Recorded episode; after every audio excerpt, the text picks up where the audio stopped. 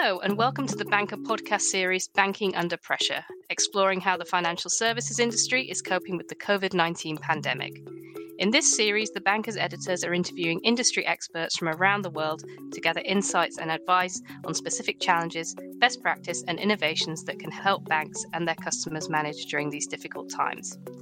I'm Marie Kemplay, the banker's investment banking and capital markets editor. And in this podcast, I'm joined by Gildo Russo, head of ratings advisory at Nomura. Thanks for joining me today, Gildo. Good morning, Marie.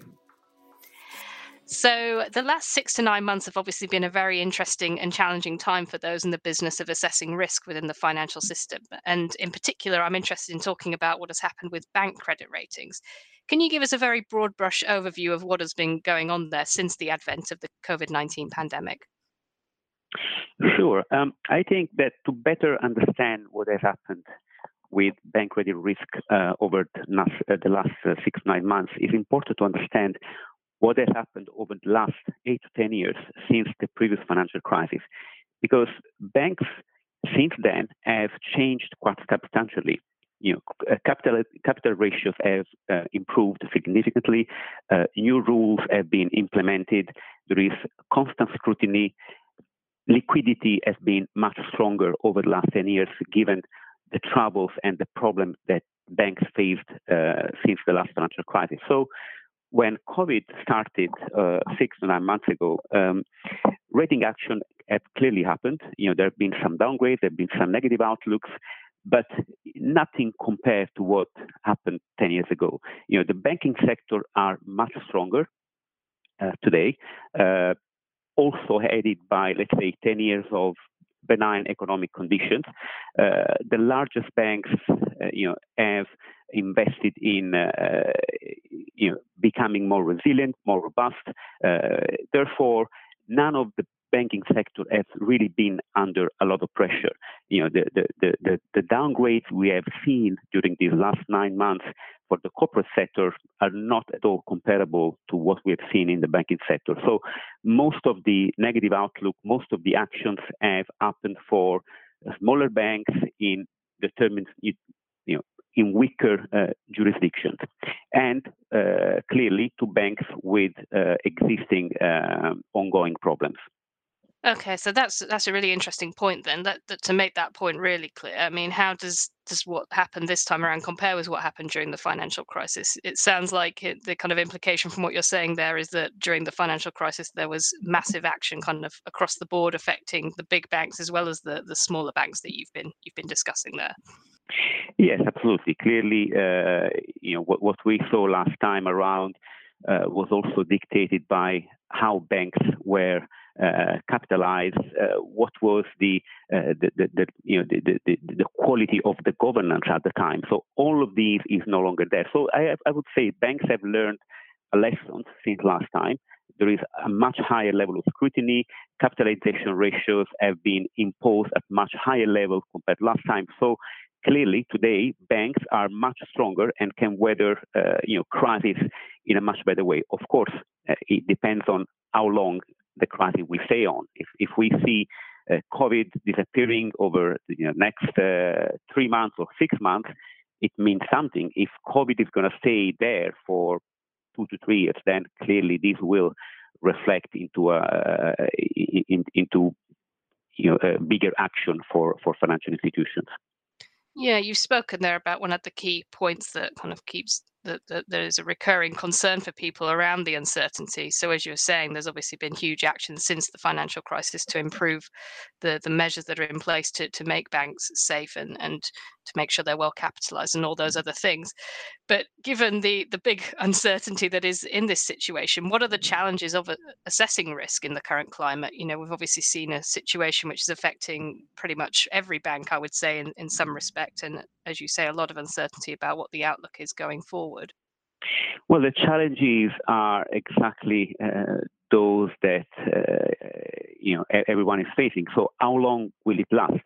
Uh, clearly, and and will we go back to what we had before COVID? And perhaps the first question is difficult to answer uh, because uh, a second wave was expected and and we have it, but perhaps was not expected to be so strong, and, and perhaps the impact of second wave are, are, are difficult to, to forecast. And these are the challenges the rating analysts are, are, are trying to to to, uh, to to cope with. Clearly, a rating is is is a is a prediction, is a probability of default over the next cycle. So a rating today implements the expectation of of of the um, of the movement uh, of the profitability of the capitalization over the next three to five years, and and that's the difficulty uh, that that we're facing now. No one knows for how long will it last, and when we go back to what normality we will go back.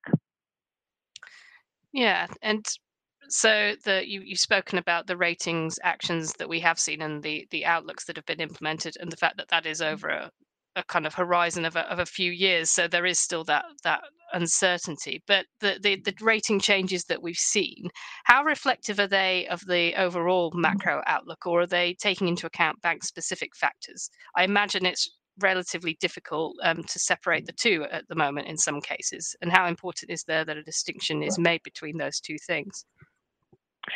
Well, ratings incorporate both clearly. The, the operating environment, the economic conditions are part of a rating, but also uh, bank specific factors are the, the, the, the, the other side of the coin. So, uh, you know, in, in, these in these operating environments, uh, the more you know, the, the, stronger you are, and, and the more you are prepared from a capitalization, from a liquidity point of view, the longer you can resist. So let's say larger banks, stronger banks with high capital ratio, with uh, you know strong liquidity, can resist for longer. So I would be quite um, uh, relaxed to say that you know if you are a very large global bank uh, very diversified, with strong capitalization, with strong liquidity, should, they should be able to weather you know six nine months of, of tough operating environment. Clearly, if you are uh, smaller banks, more regional, less diversified, with lower capital, then you, you, you will you, you will feel that the operating environment, which is not benign at the moment, will will will be impacting your your your your your your um, your, your profitability, your uh, your your asset quality much more quickly than it will for for a larger bank. So I would say both factors are important. Uh, to the extent of which one is more important than the other, I think it depends on the specific situation of each bank. Uh, profitability is a challenge, continues to be a challenge. It has been a challenge for a while because interest rates have been lower now for some time. So not only during COVID, but even pre-COVID. But clearly, if you are a bank with uh, more resources, larger, more diversified, you can perhaps weather the profitability in, uh, for a little bit longer. Uh, you know, think about larger banks that have implemented cost-cutting measures. They have been they've been doing that for a while, and and they've proven uh, to be uh, you know uh, giving the result even during COVID. But if you are a smaller regional bank in a in a in a weaker uh, operating environment or in a weaker region, clearly you will feel uh, the impact a lot stronger. Thanks, Gildo. Some really interesting points raised there. Um, that's all we've got time for for this podcast, but you can keep up to date by subscribing to our weekly podcasts on iTunes, Spotify, and Acast, and follow our discussions at thebanker.com forward slash podcasts. Thanks for listening.